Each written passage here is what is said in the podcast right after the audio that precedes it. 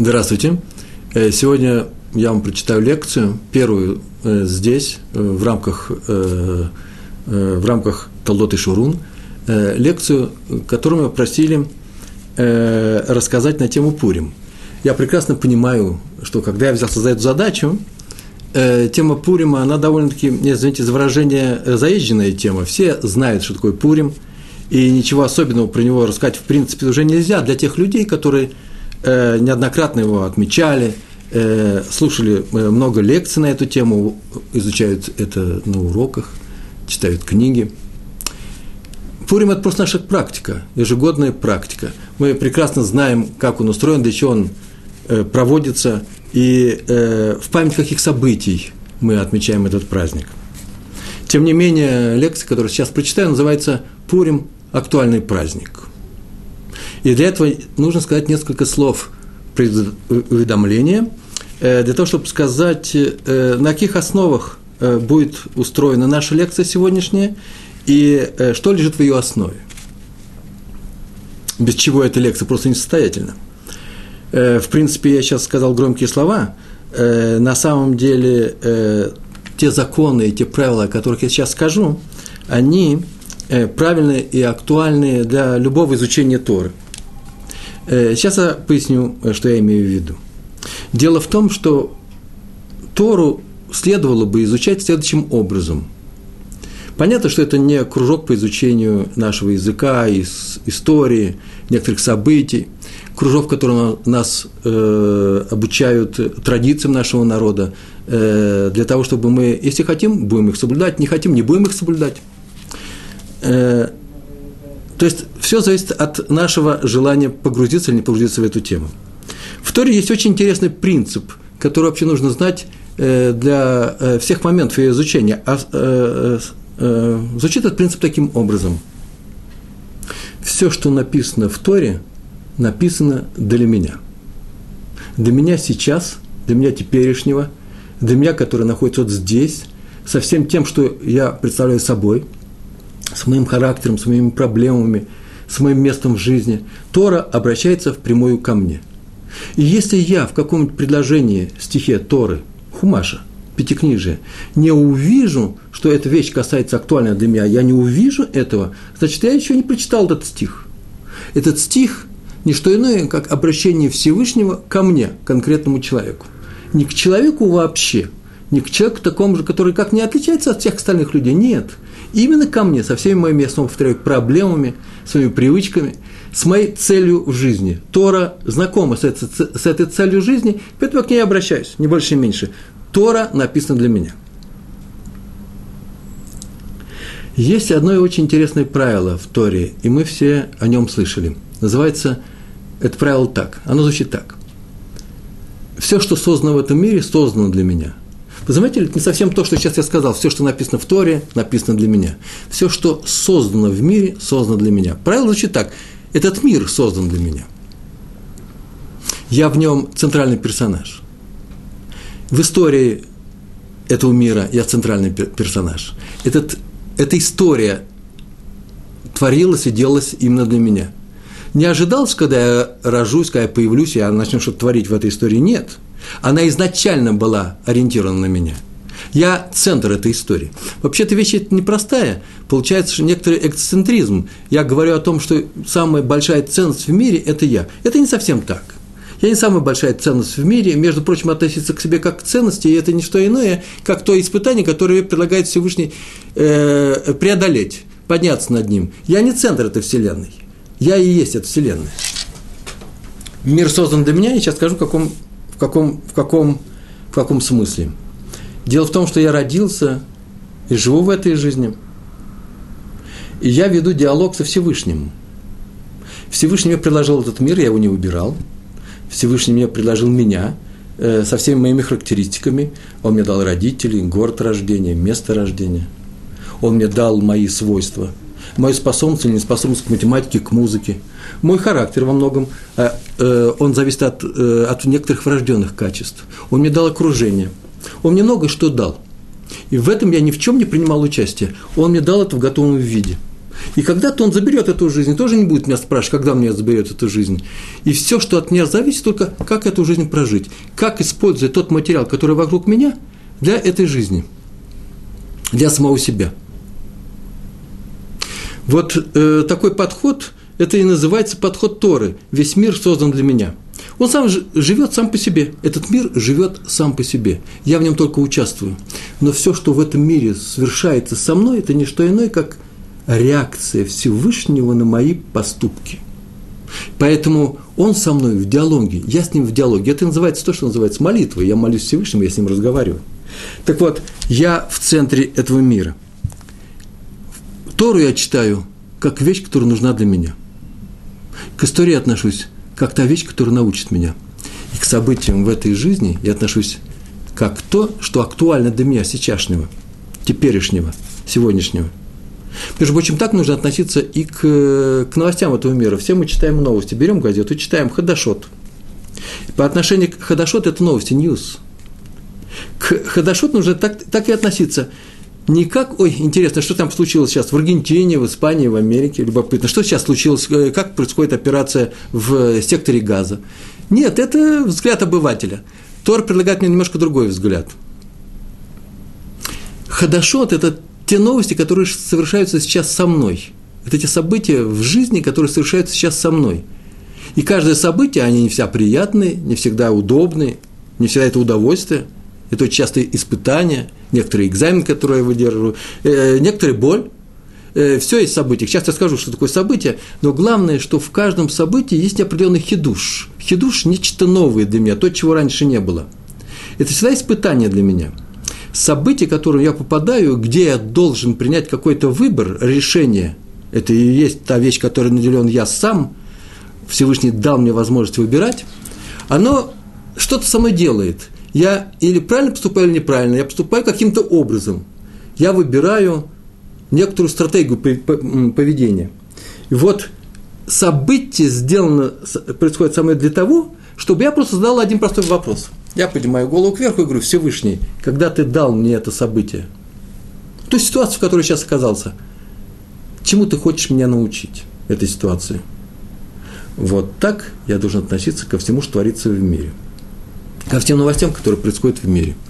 Как, какой хидуш есть в Хадашот для, сейчас для меня?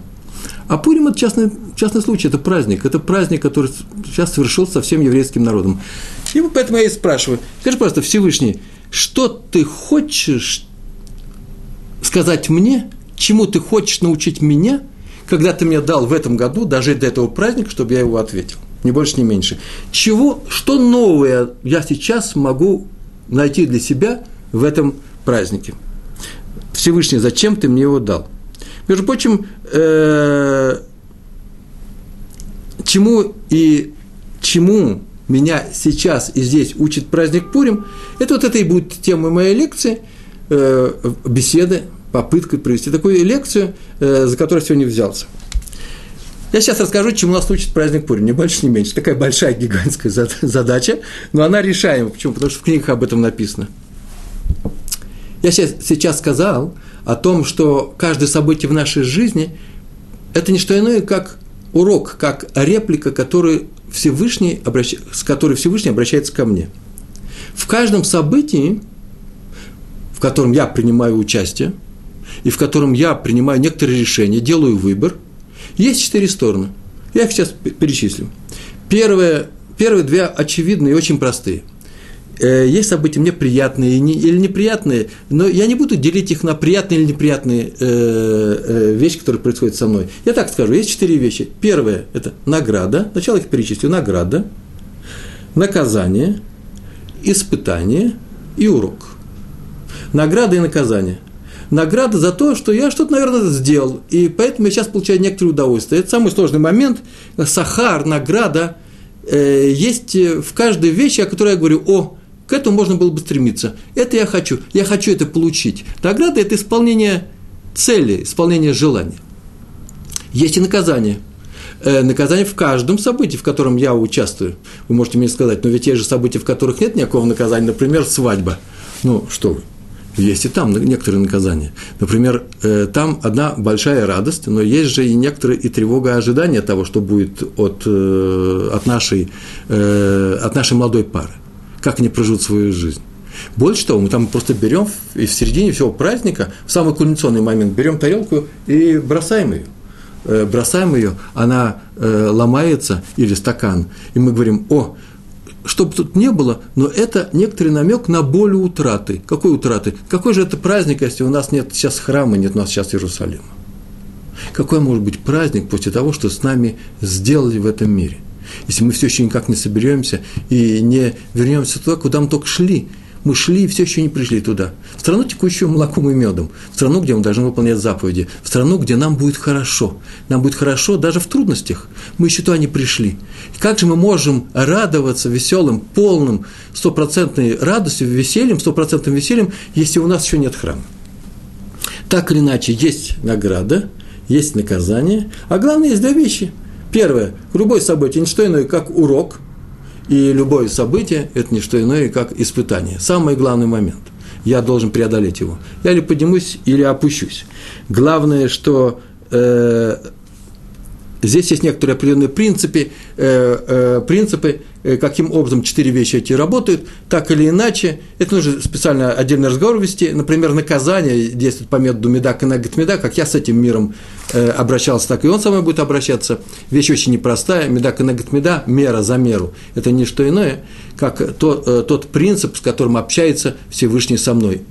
И я оцениваю свою жизнь по этой мере, что я сделал в этом мире, то э, так и этот мир или Всевышний поступает со мной.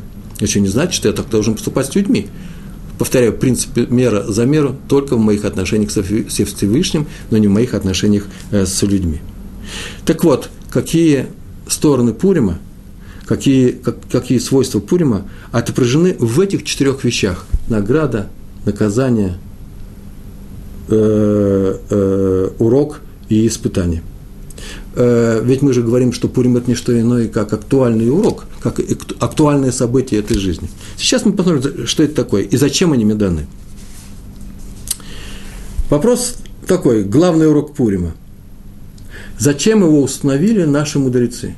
Зачем в книге Эстер написано о том, что установили мудрецы, чтобы праздник этот справляли во всех поколениях? Если бы у меня была машина времени – я бы приехал в те, в те дни, в те времена. Я бы, конечно, пришел, я знаю все уже, всю историю дальнейшую, в отличие от них. Я пришел к ним и э, подошел бы к Эстер, к Мордыхаю, к тем мудрецам, которые э, сейчас сидят и устанавливают этот праздник. Сейчас принимается решение о том, что теперь евреи отныне во всех своих общинах, во всех, во всех временах, во всех странах, везде и всюду будут справлять этот праздник. Я спросил, что особенного есть в этом празднике такое, что это поможет мне в мое время, через 25 почти столетий. Что в Пуриме есть такое, что есть в Пуриме, что есть такого, что поможет мне пережить мировой экономический кризис, безработицу. Как, как мне может помочь в моей семейной жизни? Как него поможет учить Тору? Что такое в Пуриме есть, что это на самом деле, об этом нужно помнить, Пурим нужно помнить. А если мне он не поможет, если он мне не нужен, ты мне извините за выражение, зачем мне праздник Пурим нужен? Он мне вообще не нужен. Это не что иное, как есть ритуальные некоторые действия. Мы радуемся, веселимся. Ну, дань прошлого. Э, карнавал. Э, у всех народов есть какие-то карнавальные моменты э, в их э, ритуальной праздничной жизни. Праздник вообще это важная вещь.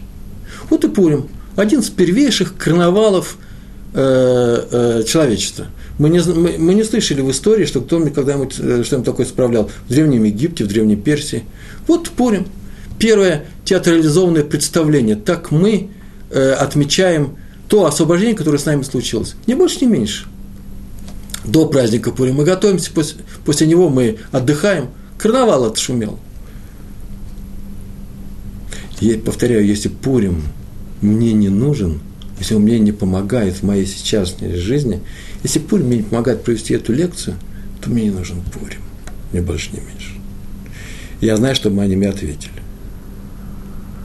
Дело в, том, дело в том, что в Пуриме есть одна очень интересная вещь. В Пуриме произошло то, чего никогда не происходило раньше. И чего теперь будет происходить всегда. В том числе и с тобой. И мне так сказали, Пятигорский, и с тобой это будет происходить всегда. И мы тебе скажем, как надо к этому готовиться. Как надо это встречать. Что, как, как нужно вооружиться для того, чтобы преодолеть те преграды, которые у тебя будут в будущем, они у тебя точно будут. И Кай спрашивает Всевышний, а зачем мне нужны преграды? Мне так скажут, Пьюгорский, ну, не будет, если не будет у тебя преград, ты не сделаешь одной очень важной вещи. А не сделав эту вещь, ты не решишь своей жизненной, э, э, жизненной задачи. Поэтому тебе нужно будет преодолевать, научиться преодолевать эти преграды. Еврейская жизнь – это вечное преодоление на уровне личности, на уровне истории. Так что самое главное в Пуриме? Главное в Пуриме, я скажу прям сразу, скажем, потому что обычно на уроке я обычно спрашиваю аудиторию, мне отвечают. Рано или поздно быстро отвечают, правильный ответ приводит. Главное в Пуриме – спасение народа. Народ настолько был в таком тяжелом состоянии, просто вера внутренняя сломалась, надорвалась. Народ видел, что все, будущего нет, все, конец. Прямо на уровне народа.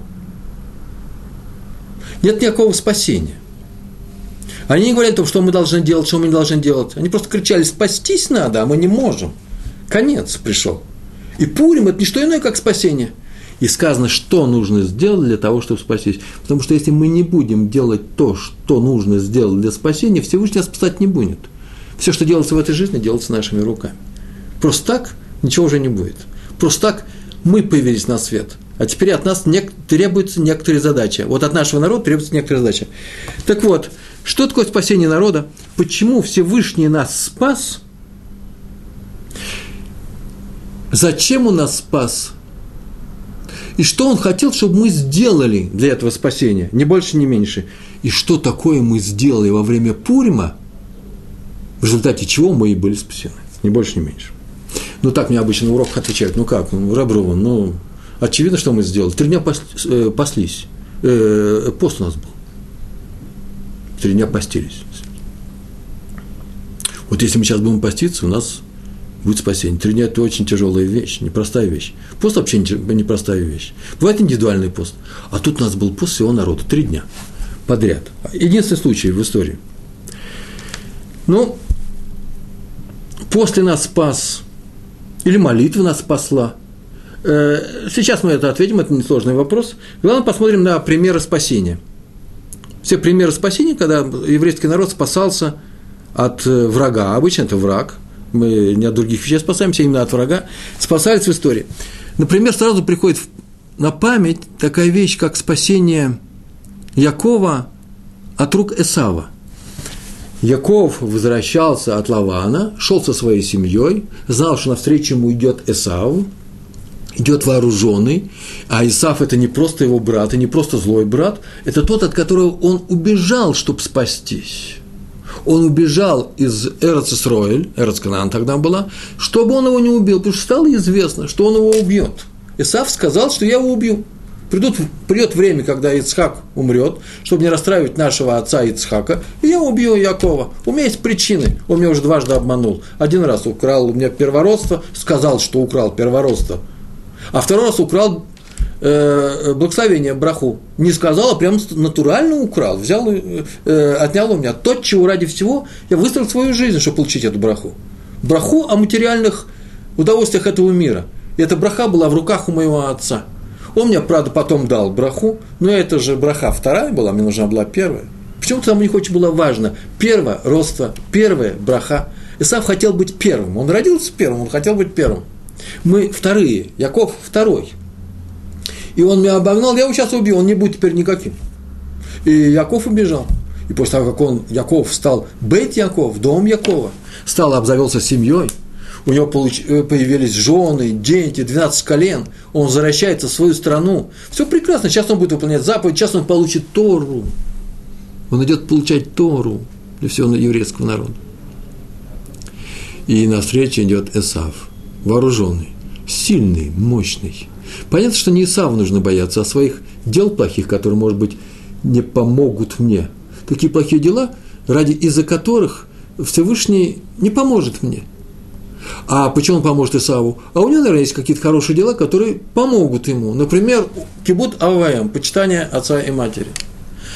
Исав любил своего отца, искренне любил, не притворяясь, что он его любит, а искренне любил. Он выполнял эту заповедь, это называется лишма, ради заповеди, не ради каких-то своих конъюнктурных соображений. Нет, Исав изумительно выполнял эту функцию, а Яков ее не выполнял, потому что он убежал, он был в другом месте, он спасался. И сейчас придет Исав, и меня убьют, и не будет еврейского народа, и не будет смысла в человеческой истории. То, ради чего жил, появился и жил Авраам, ради он сделал подвижничество э, э, из своей жизни, все пойдет на смарку.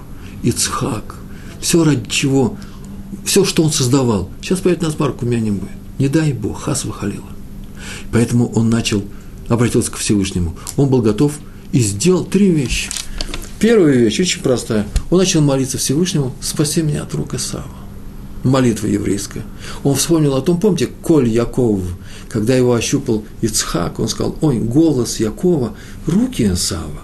Получается, его комментарий очень простой. Голос Якова – это молитва. Когда евреи молятся, Всевышний спасает нас от рук Исава. В, в, в этом смысл этой фразы. Он молился, и в то же время он практические вещи сделал. Он тут же моментально послал Исаву подарки. Он его хотел задобрить. Ведь нам что нужно? Ведь нам не нужно же убить Исава. Нам нужно, чтобы он не убил нас.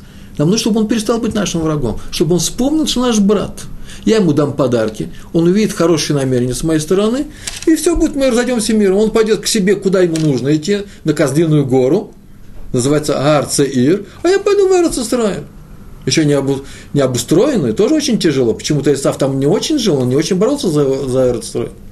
Я дам ему подарки, и мы станем друзьями. Мы помиримся. А если не станем друзьями, если мы не помиримся, то я с ним буду воевать. Что ж теперь делать? остается защищать с оружием свою жизнь. Три вещи он сделал. Молился, Яков, Авину, наш, э, наш пратец, э, послал подарки и готовился к войне. Молитва была о том, чтобы он помог умиротворить Исава, чтобы он помог сделать так, чтобы Исав взял подарки. А если будет война, чтобы он, Всевышний, помог мне победить в этой войне. Между прочим, маленькое замечание, может, нам еще пригодится сегодня говорить на эту тему. Эсав взял подарки. Он любил подарки. Он очень любил материальную жизнь. Он вкусно жил. Ему и хотелось получить благословение, самое хорошее от этой земли. Не улам габа, не, не следующий мир, а прямо сейчас, здесь, что все было здорово здесь. Подарки его и умиротворили. Дело до войны не дошло. Между прочим, так евреи во время Пурим не поступали. Они не делали подарков Амалеку. Амалеку – Аману, потомку Амалека. Амалек подарков не берет. Отличие Амалека от Исава. На эту тему сейчас, сейчас еще и поговорим, но так или иначе, вопрос возникает очень простой. Евреи, которые спаслись во время Пурима, спаслись, когда они сделали три дня, э, постились – они не взялись за оружие. Могли бы взяться за оружие. Вы скажете, у них не было оружия. Очень даже было. Помните в конце, что когда отменили э, указ Амана о том, что нападение будет со стороны антисемитов, которые придут к нам, будут грабить, убивать, указ был подписан, поставлен печать царская, э, то когда был отменен этот приказ, то было сделано по предложению Эстер контр-указ – днем или двумя днями раньше, евреи могли напасть на э, этих антисемитов, на эти отряды черносотенцев, значит, оружие-то у нас было, только возьмем это оружие и будем воевать, чем нужно что-то дожидаться? Вы скажете, ну не было приказа, какого приказа? Во время Ханунки, когда пришли сюда грек, грек-сирийцы, мы никакого приказа не ждали. Никто не пасился три дня, никто подарков никуда не посылал. Молиться всегда молились, но взяли оружие и пошли воевать. Во время Пурима не взяли оружие, не пошли воевать. А сначала что сделали? Пост. Почему нам помог пост? Каким образом пост был сильнее, э, э, сильнее оружия? Ответ очень простой. Когда нужно взяться за оружие, берите за оружие. Когда помогает больше пост, делайте пост. Делайте что угодно, только для одной цели. делайте что угодно, чтобы объединиться. Станьте одним народом. Объединение – это и есть та цель, ради которой Всевышний и дал нам тяжелые испытания. Если вы сумеете объединиться во время этих испытаний, я вас спасу, как он сказал. Давайте посмотрим на все примеры, э, где э, сделаны, э, произошло, произошло спасение и человечества, или частей человечества, и еврейского народа. Делайте что угодно, чтобы объединиться – например, молиться, это и есть молитва. Просто сделайте подарки, соберите свои подарки, чтобы послать своим врагам, задобрить, задобрить их. Молиться – это не что иное, как объединиться во время молитвы. Молитва и есть объединение, миньян. Никто не молится отдельно. Поэтому мы обязаны молиться в составе не меньше 10 евреев. Это и есть объединение. Ну и как объединение работает? Да очень просто. Например, первый пример, самый первый пример о том, как, когда объединение нам помогает, это спасение человечества после э, потопа, после Мабуля, Мабуль потоп. Э, э, поколение Вавилонской башни называется Ор-А, флага.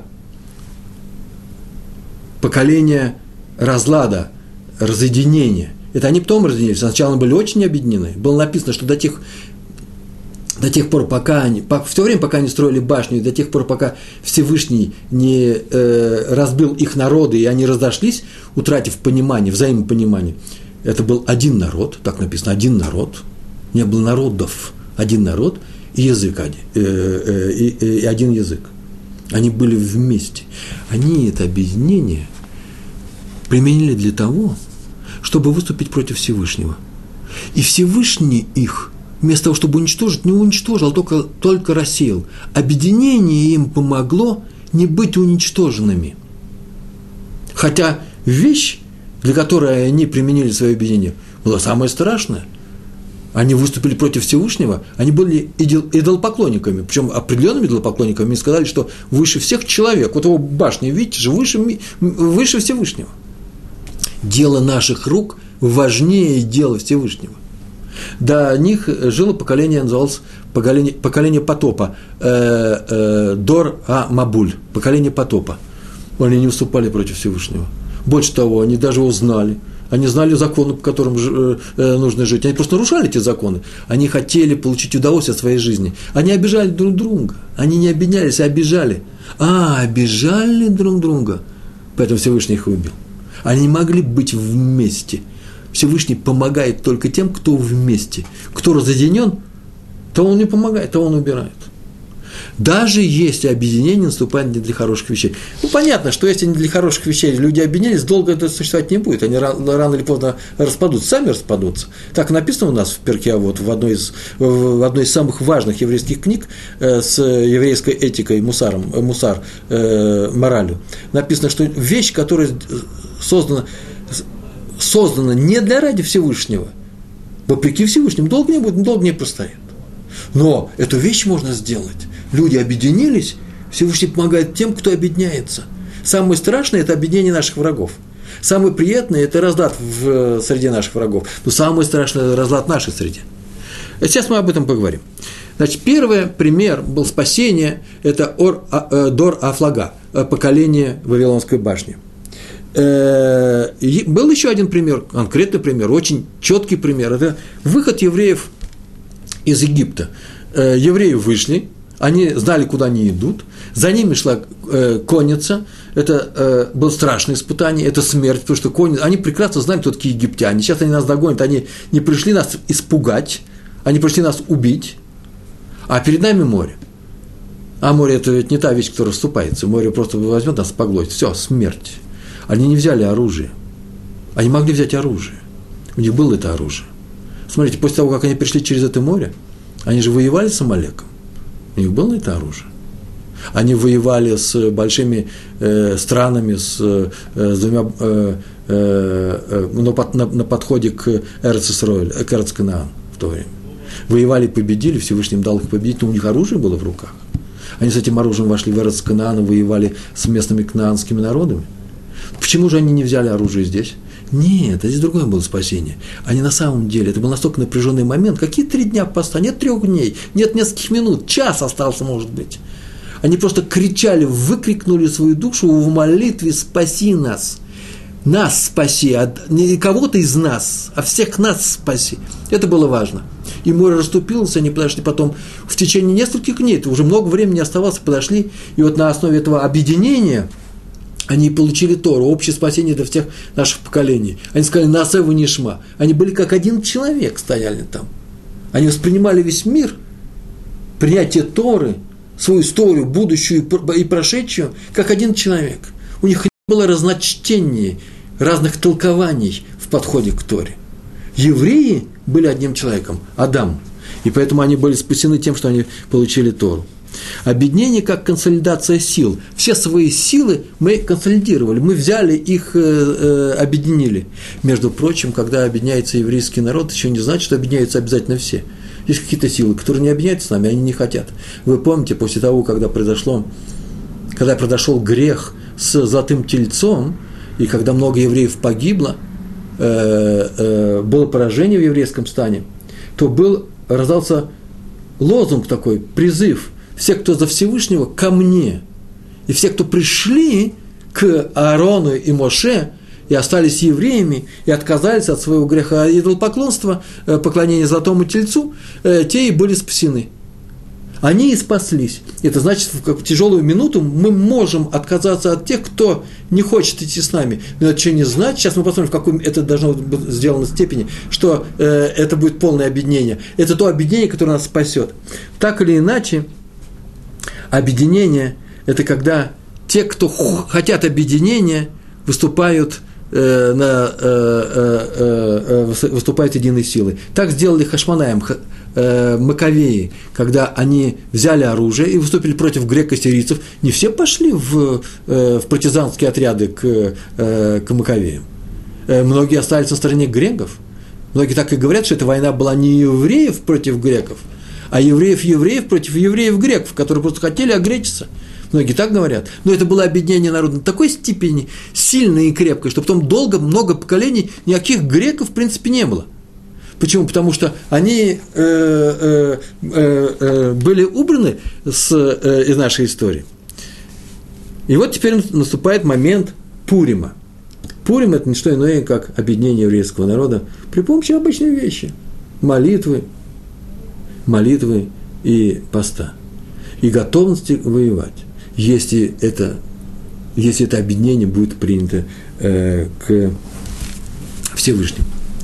Ну а вот теперь я подошел к самому важному моменту своей лекции. Дело в том, что можно все время говорить о том, что нужно объединяться. Давайте объединимся. Вопрос заключается в том, как объединиться. С кем объединиться? Это же непростая вещь. Откуда пошли разъединения? Что такое объединение вообще? Зачем нужно объединение? Как объединяться? И если вы скажете, чтобы спастись, так я говорю, каким образом нужно объединиться, чтобы спастись? А ответ на этот вопрос. В общем, самый главный вопрос, как объединиться? Объединяться с плохими людьми я не хочу. Плохие люди – те, которые не разделяют мои программы. Например, моего отношения к Торе. Я, я же не могу, на самом деле, ко мне говорят, ну люби Пятигорский, ну люби всех евреев, даже тех, кто не соблюдает Тору. Скажите, просто, как это можно любить, когда я вижу, что они меня не любят? Самый простой вопрос. Я сейчас, конечно, все просто упрощаю необыкновенно. Как можно сказать правому человеку, правому в своих политических э, э, взглядах объединиться с левым движением? Левое движение ведь очень непростое движение. Вы можете себе представить, вы идете служить в армию, вы выступаете против арабов, и вдруг видите на стороне арабов, бросающие у вас камни, некоторые организации, которая тоже называется еврейская организация. Как с ней можно объединиться? вы будете говорить, что вы делаете ради еврейства, или ради, что-то вы делаете ради них тоже. А они что, не понимают этого? А они, например, считают, что вы поступаете против, против еврейства, против Торы, с вашей же Торы. Вы себя ведете агрессивно. Я сейчас не, собираюсь рассматривать, разбирать две вещи, левые и правые. Я сейчас хочу заняться совсем другим вопросом. Как объединиться можно вообще с людьми? Что такое объединение? Можно кричать все время, объединяйтесь, объединяйтесь мантры такие читать, заклинания. Это нам поможет?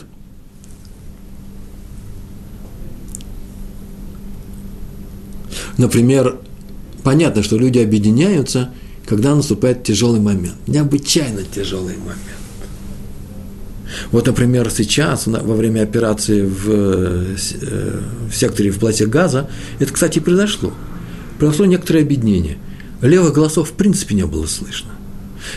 Э, я с удивлением читал, что даже послы от разных левых партий, послы в разных странах мира, везде и всюду защищали позицию Израиля. Но на самом деле, так прямо это говорили. Ну как же мы можем не отвечать на обстрел нашей территории? Вы же э, не будете мириться, если ваш Копенгаген будут бомбить. Это же говорили левые и правые. Такой был момент общего объединения. В принципе, не было слышно э, голосов о том, что мы ведем неправильную войну, как во время, например, войны в Ливане. Не было этого сейчас. Это была удивительная вещь. И даже президент Израиля, который известен всему миру своими таки левыми убеждениями, один из руководителей европейского э, интернационала, социалистической организации, даже он сказал, он сказал, что сейчас он считает, что одностороннее размежевание, наш выход из сектора газа был ошибкой. Один из идеологов размежевания сказал, что это была ошибкой. Он просто это увидел воочию. Только произошло такое маленькое объединение. Сейчас, конечно же, наступят снова тяжелые времена, когда будут бороться за власть, и много что произойдет. Но меня сейчас интересует такой вопрос, очень простой. Что понимает Тора под призывом к объединению? Объединитесь. Во время лекции мы так ведем себя, я так и спрашиваю людей, скажите, пожалуйста, что вы предлагаете для того, чтобы объединиться? С какими-то людьми? С любыми. Не понятно, что мы как-то объединены, объединены всеми, объединены вот в, в уроке. Вот сейчас, например, я даю лекцию в э, известном центре, Толдот и Шурун. Это некоторое объединение. Центр предполагает объединение. Здесь люди учатся. Здесь люди занимаются тем, что они приближают других людей, других евреев к Торе. Мы вместе работаем. Люди, которые приближаются к Торе, сидят сейчас на уроке и слушают э, лекцию – и хорошие лекции бывают тоже, кроме моих. Но они слушают эту лекцию, они сейчас объединены. И сейчас я буду ему говорить, ну объединяйтесь. Мы объединены. А вы как будто разойдетесь, вы не разойдетесь. Вы останетесь вместе. А о чем, Егор, ты сейчас говоришь? Что это означает? Да мы вроде бы никогда не воевали друг с другом. А я сейчас скажу, что это означает. Во время лекции я спрашиваю, как объединиться? В Торе нет такой заповеди. Объединитесь. В Торе очень много лек... заповедей а это нет. И среди семи законов Ноха, э, сыновей Ноха, всех остальных народов мира, нет такой заповеди. Объединяйтесь. Много очень интересных заповедей, а этой заповеди нет. Наверное, в Торе есть такие заповеди, которые, если мы будем их соблюдать, наверное, это приведет к объединению. Кто не может привести такую заповедь? Обычно я спрашиваю, и начинают называть много разных вещей. Но рано или поздно, а бывает, что прям сразу, моментально эту заповедь называют. Она одна. Заповедь очень практическая и очень простая. Она и говорит о том, что сделай это, и ты объединишься. Сделай это, и ты, еврейский народ, будешь спасен. Сделайте это. Каждый на своем месте. Называется заповедь очень простая. Люби ближнего своего, как самого себя. Заповедь очень сложная. Понять ее просто – сделать ее трудно, необычайно трудно. Почему? Потому что написано «люби ближнего своего к самого себя». Ваагавта раэха камоха, раэха. Это я перевожу ближнего, так перевод ближнего. На самом деле раэха во всех, в Талмуде, во всех еврейских книгах – это не что иное, как другой человек. Один человек украл у другого, у своего ближнего то-то, то-то. Так звучит закон. У своего ближнего он украл. Что такое ближний? Скажи у другого человека. Не, в Торе везде будет написано у другого, у, у ближнего. Люби другого человека, как самого себя, вот тогда он тебе и станет ближним. Ты же любишь ближних. Никто же не говорит о том, что люби свою жену, люби своих детей. Хоть кого-нибудь люби. Об этом не написано. Написано люби любого человека.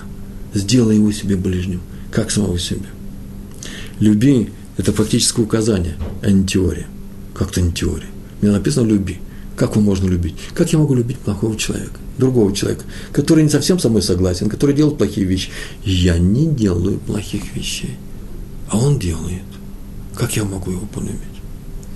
Я вам сейчас расскажу, всякое обсуждение, потому что здесь нет аудитории, я расскажу четыре свойства любви. Четыре свойства этой заповеди. Четыре стороны этой заповеди. Что такое любить ближнего своего, люби другого человека, как самого себя. И мы увидим, что это есть то, что и приведет к объединению, не больше, не меньше. Это и будет главная вещь, которая заключается в празднике Пурим. Я смотрю, чтобы знать эти четыре стороны, смотрю на тот мир, который я люблю, на своих ближних, на своих, на своих знакомых, на своих друзей, на свою семью. И начинаю замечать, чем мое отношение к этим людям отличается от отношения к другим людям. Есть же какие-то отличия? А раз есть эти отличия, то я скажу, это, наверное, есть свойство любви. Я начинаю замечать следующую вещь. Первая вещь. Я, оказывается, умею прощать. Я умею прощать и других людей, но своей семье, своим детям я прощаю то, что, может быть, другим бы и не простил. У меня нет времени долго отвлекаться, э, говорить на эту тему, но я даже не знаю, понятно это или непонятно. По крайней мере, когда я знаю, что что-то сделано моими людьми, я к этому отношусь совсем по-другому. Может быть, очень даже требовательно. Понятно, что я потребую от них то, чтобы они не делали таких вещей, от чужих я не потребую. Но внутреннее, прощ... внутреннее прощение, внутреннее объяснение, я его понимаю, почему он это поступил, я его готов понять. И поэтому я с ним веду себя таким образом, как человек, который знает его, который любит его. Я его прощаю, потому что он мой. Э, простой пример – дети кричат на улице, шумят и мешают мне спать. Я подхожу к окну, открываю штору, посмотреть на них, я не буду сейчас шуметь и кричать, тише, вы мешаете спать, не буду. Просто посмотрю, ну что это такое за безобразие? У нас обычно дом, двор такой тихий, а сейчас шумят они там все. И вдруг вижу, а, это мой мальчик там, мой сын. Ну ладно, сказал я. Меня, знаете, конечно, я немножко сутрировал. Почему? Потому что как раз своему сыну я скажу, не шуми, другим не мешай. Э, мой сын бегает, маленький мальчик в самолете, 8 э, часов перелет из э, Торонто в Киев. И он уже устал, и он бегает по проходу. Честное слово, я посмотрю на людей, мол, не мешаешь ли ты им? Ну, мальчик надо немножко и побегать. А чужой мальчик меня может раздражать. Он уже все 8 часов бегает здесь. Все 8 часов мешает мне отдыхать. Вы знаете, своему я иногда разрешаю то, что не разрешаю другим. Внутренне умение прощать, это называется любить человека. Я люблю человека в той степени, какой я ему прощаю то, что он делает, то, что мне не нравится. Вы обратили внимание, очень интересная, очень интересная вещь. Кого я люблю, тому я и прощаю. А теперь новость. Кому я прощаю, того я и люблю. Мне нужно заставить себя простить другому человеку. То действие, которое он сделал, мне не понравилось если я заставлю его простить, я заставлю себя объяснить, себе объяснить, что он поступил правильно, нормально, ничего страшного не сделано со мной. Он как мой брат. Э, э, в, между прочим, в молитвах мы произносим после чтения Торы в, в понедельник и четверг, Йом Шини, Йом Хамиши, читаем Тору, синагога по утрам, а потом читаем несколько отрывков. И последний отрывок начинается словами – братья, мы все братья, евреи, Бейт, э, Исраиль, все мы братья. Что такое братья? Это не те братья, которые один убил другого, Каин убил Эвеля. Это не те братья, когда одни продали другого, братья продали Иосифа. Не, это братья, которые выходят друг другу навстречу, радуются, когда мой брат ко мне приближается. Это Аарон и Моше – это братья, которые становятся теми братьями, которые, совершив ошибку продажи Иосифа, потом объединились и больше такого никогда не делали. Почему? Потому что мы теперь стали брать. Понятно, что такое братья? Это люди, которые умеют прощать друг друга. Это только первое свойство. Еще и второе свойство. Кроме умения прощать. Прощание – это, на иврите, махила. Есть второе свойство – это умение уступить. Было мое, стало не мое. Может быть мое. Это мой стул, а он на него сел сразу же моментально сделать такое над собой усилие, очень простое. Ну, давай ему отдадим его. Настолько ли нужно мне сейчас сидеть на этом стуле, чтобы я сейчас начал, э, как говорят э, по-русски, качать, качать права, выгонять его. Это моя вещь. Очень часто называется уступить. Можно обратить внимание, что во многих израильских семьях – после, особенно после приезда из России, так было, по крайней мере, в наше время, может, сейчас Россия изменилась, да и во многих европейских семьях, американских, детей учат, общаясь с другими детьми, леватер называется, витур, прости, ну отдай ему эту вещь, ты же старше, Он говорит, ну почему же, эта вещь-то моя, это моя игрушка. Ну, отдай ему. И мы, как учим своих детей, не только словами, мы сами так поступаем. Они захотели что-то взять мое, что-то хотят мое взять. Первое, что я делаю, это всегда я думаю, настолько ли это мне нужно, чтобы это не отдать. Наверное, он хочет взять. Или он хочет, или этому нужно, или, например, я не знаю, но он, ему это не нужно, он просто посягает на чужое. Но стоит ли мне бороться сейчас с ним? Стоит ли застоять, стоять на защите своего, что только ему не дать? Не потеряли во время этой борьбы, войны, больше, чем если бы я это, э, чем стоит эта вещь. Умение уступить очень важная вещь. Кого я люблю, тому я и уступаю. А теперь новость сегодняшнего урока. Вот кому я уступаю, того я и люблю. Уступите на работе человеку, который что-то от вас хочет, которого, собственно говоря, не считает вас своим другом. Один раз уступить, второй раз уступить. Заметьте, рано или поздно он начнет к вам относиться дружески. Где самое, не самое интересное, самое интересное другое. Заметьте, что рано или поздно вы, уступая ему, начнете относиться к нему дружески. И найдете в нем некоторые качества, который делает на самом деле намного более приятным человеком, чем тот, который он был раньше. Первое – прощать. Второе – уступать. Третье – помогать. Взять и помогать. Я не сам могу помочь всем. Кого я люблю, тому я помогу. А теперь новость сегодняшнего урока. Кому я буду помогать, того я буду любить. Это называется Изра. И четвертая, самая важная вещь в любви – это ответственность. Я отвечаю за тех, кого я люблю за тех, кого я полюбил, я несу ответственность. У меня, знаете, это э, выражается во всем.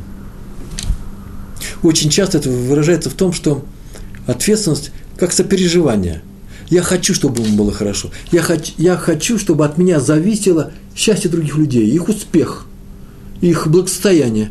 Кого я люблю, за того я отвечаю. Вот это и есть называется ответственность. А теперь новость я рассказываю. За кого я отвечаю – того я и люблю. Ни, ни, ни больше, ни меньше. Так вот, есть у нас четыре стороны в любви. И это и объединяет людей. Мне говорят, объединяйся, а я слышу очень простую вещь за всем за этим.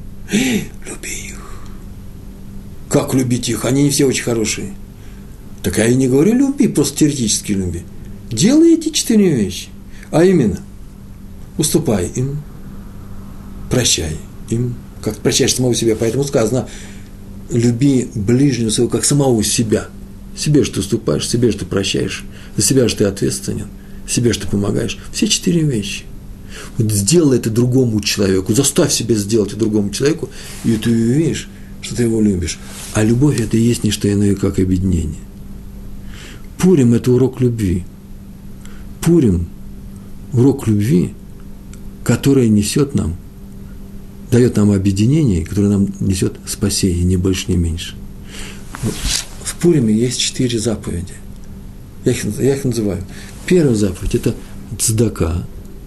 Это когда я даю деньги бедным, чтобы они тоже со мной справили этот Пурим. У нас нет настолько бедных, что они не могут себе позволить э, э, чувствовать себя вместе с нами на этом празднике, есть и пить. Я даю цдаку, деньги им – Вторая вещь – подарки. Я не всем даю подарки. Мне тяжело всем дать подарки.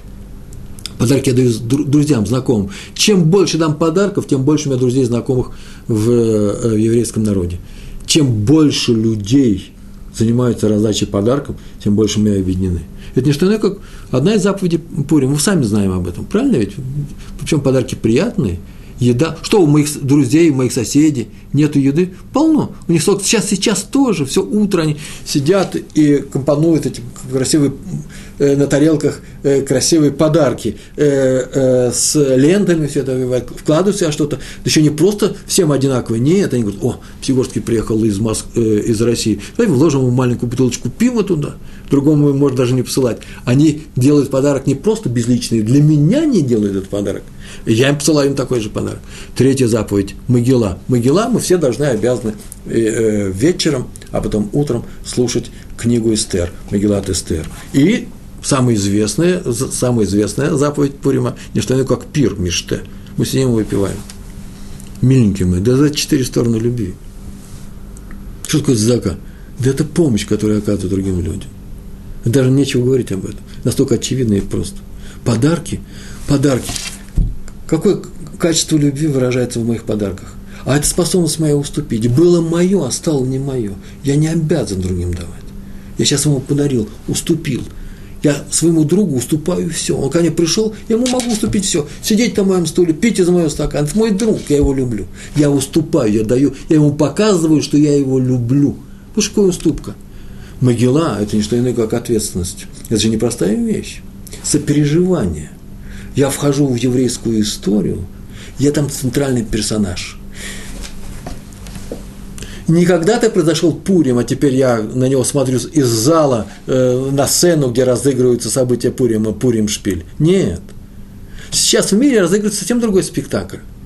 А именно, я стою в центре, весь Пурим вокруг меня. От меня требуется некоторые действия.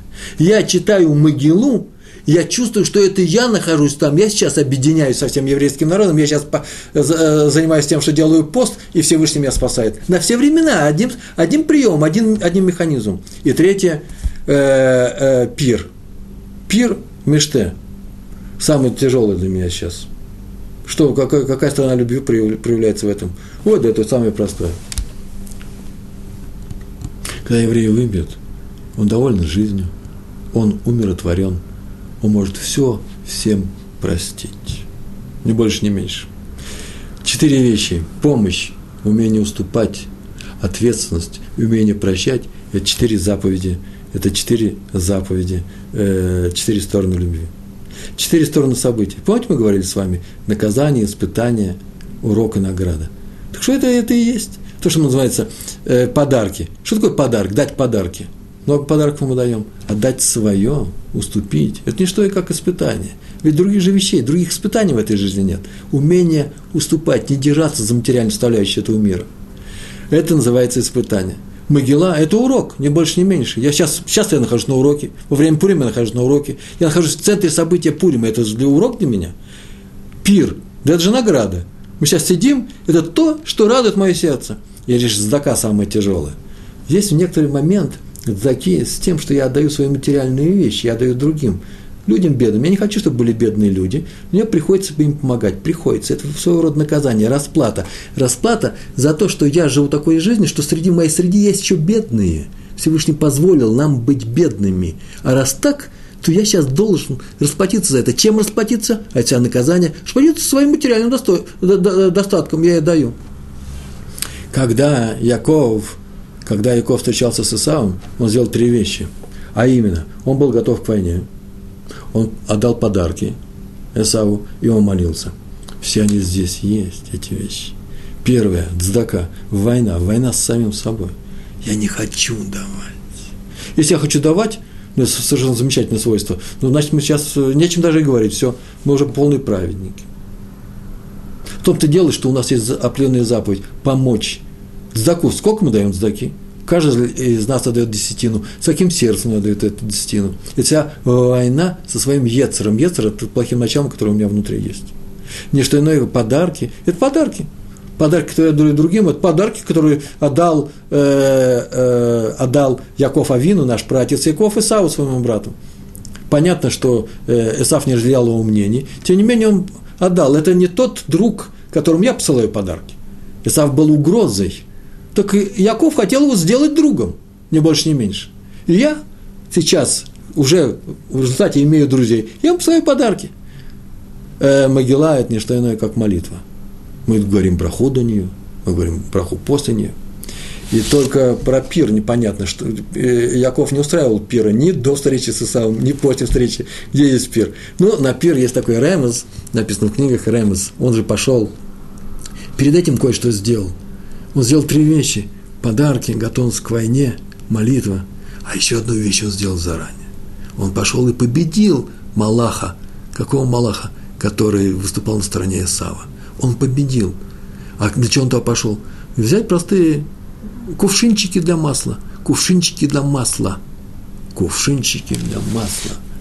Это же не что иное. Для какого масла? Бет Мигдаш. Мигдаш в храме, в святом храме. Для освящения – это говорится о пире. Сейчас у нас нет храма. Сейчас у нас храм – это наш стол.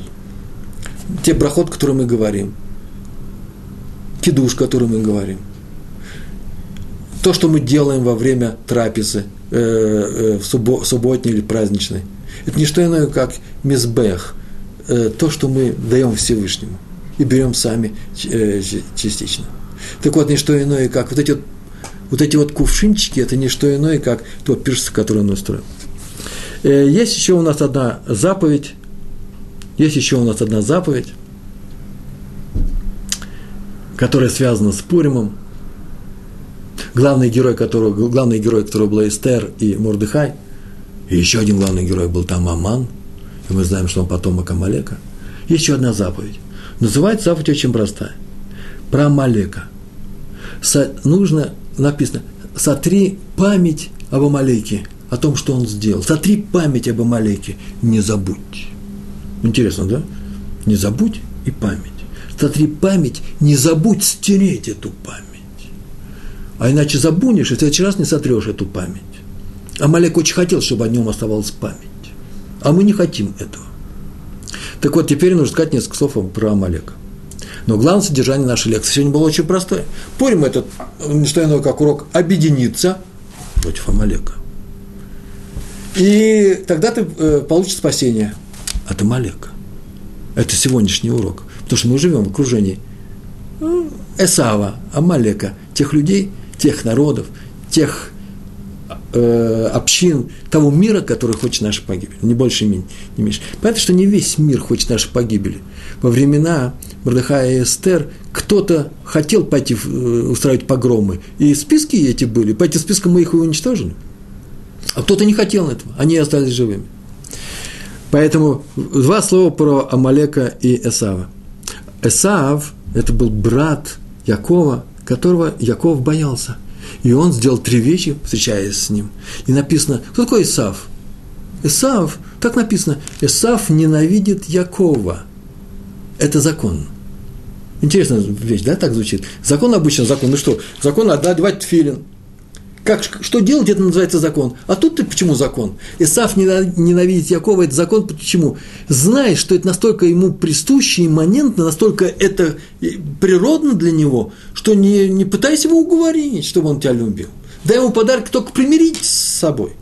Не надейся о том, что он станет нормальным человеком. Не притворяйся Исавом, он тебя тех сторон своего считать не будет. Эсав, Эсав ненавидит Э, э, Якова, но он очень любит жизнь, он подарки возьмет, ему нужна материальная браха. А вот его потомок Амалек, он ненавидит Якова.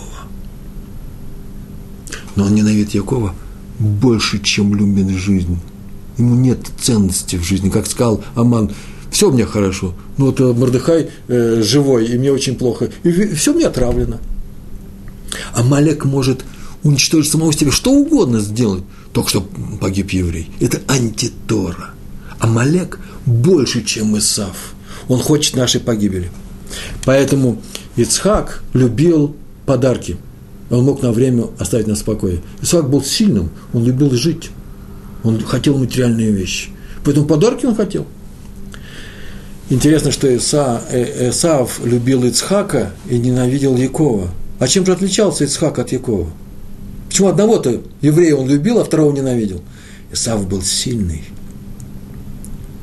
Ицхак был сильный, Ицхак его научил этой силе. Поэтому Исаф и любил. Он был сильный, он хотел быть как отец. А Яков не был слабым, но он был правда. Если Ицхак был сила, то Яков был правда. А правда в глазах Исава вся слабость. Это всегда отрицательный момент. Он поэтому ее не любил, он не любил правду. Мог притворяться, быть хорошим человеком но он, ему нужно было, чтобы Якова не было, или чтобы он поставлял ему подарки. Так вот, Эсав ненавидит Якова, но любит жизнь. А Малек ненавидит жизнь, если в ней есть Яков. А поэтому нужно сделать не что иное, не что иное, как взять и уничтожить память об Амалеке. Какую память? Уничтожить Амалек. Амалек хочет уничтожить еврея. Я хочу уничтожить Амалека. Нет, я не хочу уничтожить Амалека. Я хочу уничтожить память о нем. Я хочу уничтожить в себе нелюбовь к евреям. Вам есть нелюбовь к евреям? Мы еще не объединились, еще нужно работать над собой. Я хочу взять это свое качество, умение не любить других евреев. Для меня есть Амалек, я хочу его уничтожить, чтобы от него ничего не осталось. На одном из уроков, на этом я сейчас закончу, мне сказали, так это же что память, это же как Герострат. Он сделал некоторую вещь, чтобы войти в историю. Амалек напал на нас, на еврейский народ, когда мы выходили из Египта, для того, чтобы оставить себя в истории.